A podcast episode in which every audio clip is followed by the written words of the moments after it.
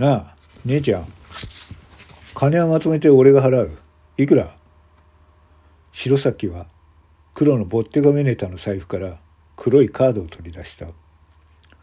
白崎の身長は180センチ以上あり筋骨隆々の体だった。格闘家を思わせるその体は高級ブランドのブランド名が入った T シャツに包みその腕にはびっちりとタトゥーが彫ってある。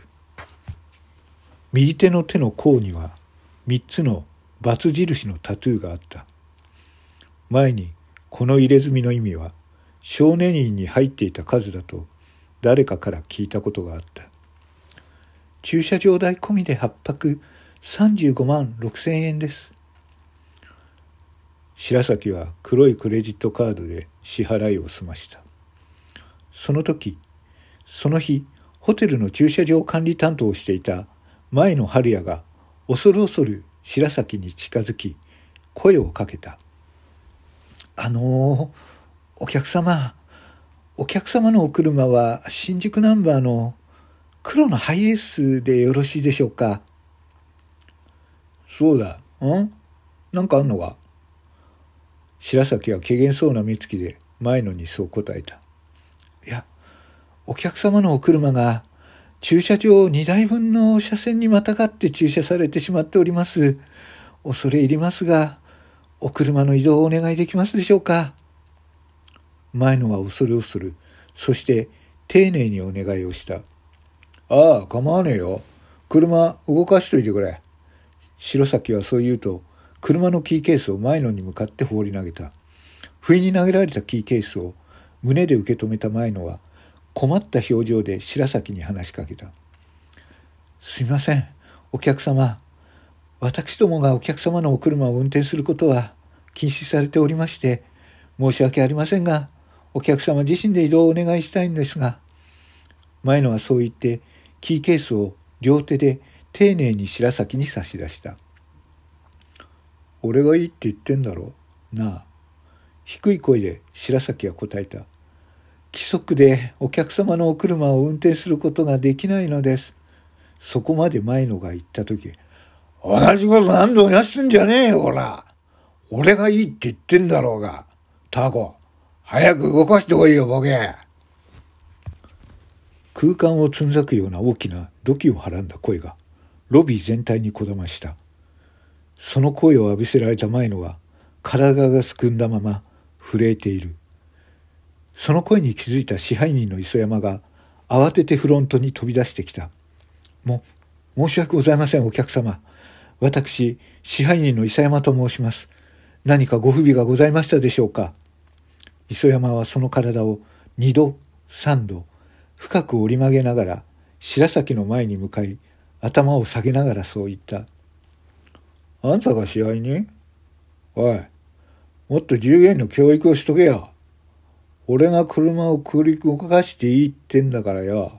素直に動かすべきだろうが。違うか？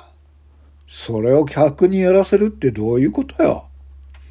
白崎は不満そうに磯山に向かって言い放った。今にも磯山につかみかからんとする勢いだった。申し訳ございませんでした。お車はあの責任を持って移動させていただきます。磯山は深く頭を下げながら前野が持っていたキーケースを受け取った。そうだろ？さすが支配人だな。話が早い。それとついでに車の動きも出やすいように前向きにしとけ。キーは出かける時に使うだけだからよ。フロントに預けとくわ。それだけ告げると白崎は悠然とエレベーターに向かった後からぞろぞろと古文と思われる輩たちがついていく。おい宮田俺の荷物部屋まで持ってこい。608号室だからな。はいわかりました。いかにも貧弱そうな細表の青年が返事をした。8人の一団の中に一人だけ毛色の違う大学生を思わせるようなおとなしそうな若い男がいた。宮田と呼ばれていた青年はたくさんの荷物を抱えながら一段の最後をとぼとぼと弱々しい足取りでついていく。全員がエレベーターの中に吸い込まれロビーに静けさは戻った。だがロビーの空気はすっかりよどんだよどんだものになってしまっていた。前のすまなかったな。お前の行動は間違っていない。磯山は前野に頭を下げながら言った。そうですよね支配人。ゲストの車をスタッフは動かしてはならない。僕はマニュアル通りの対応をしました。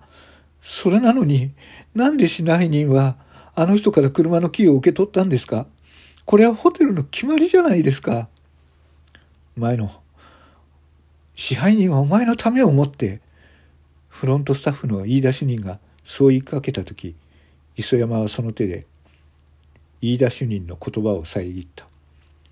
いいんだいいんです言い出し人。前のが言う通りだ。お前の気持ちは痛いほど分かっている。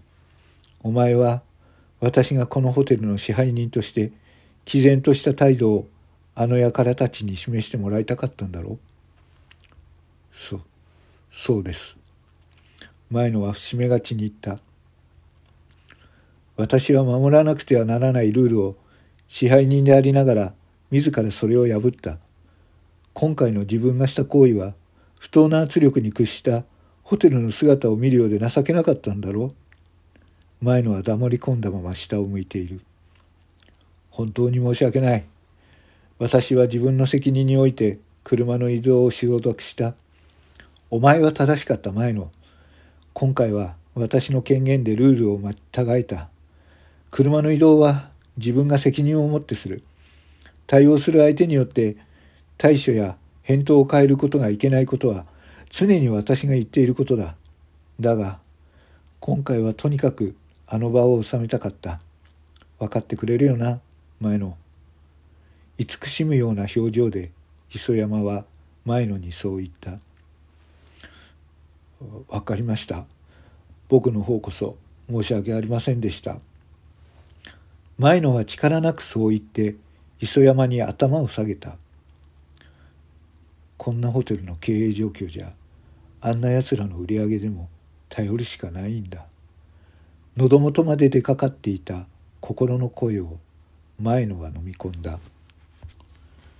彼らが宿泊している間は車の移動は私が責任を持ってする。気にしないでくれ。でも支配人がお休みの日はどうするんですか？清水が不思議そうに質問したその時は会社に出てくるよ車の移動は私の仕事だ休みの日にわざわざですか？何もそこまでしなくても、スタッフ一同が驚きの声を上げた。だから言っただろう。これは自分が責任を持って承諾したことだ。その責任は自分が負う。当然のことだ。唖然とするスタッフの顔を一様に見渡した後、磯山は受け取ったキーキーケースを握りしめて、じゃあ、車を動かしてくるよ。前の、念のため、車の後ろを見ていてくれるか。わかりました。そう言って磯山は前野と二人ホテルの駐車場に向かった。ホテルの駐車場は普通車が30台分収容できる駐車場といっても決して余裕のある駐車スペースではなかった。車を置く白線は車間ギリギリに設けられ駐車する際には小さな車でも何度か切り返さないと駐車することは容易ではない。その白線を無視するかのように白崎のハイエースは乱暴に置かれていた黒いホイールをつけたカスタムされた黒のハイエース仕切り線の真ん中に斜めに止められていた。他の連中も全て車で来ているんですが他の車は一応ちゃんと車止め車を止めてくれました。見ると塗装が汗た年数が経っているライトバン7台がきちんと止められていた。車体の横にはインペアル商会と名前が書いてある。磯山は秩序なく置かれたハイエースに乗り込んだ。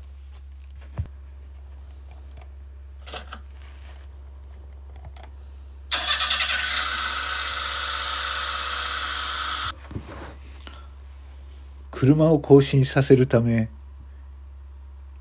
磯山は車内から背後を見ると車内の後部座席は折りたたまれ荷物スペースには大きな段ボール箱が何個も積まれている。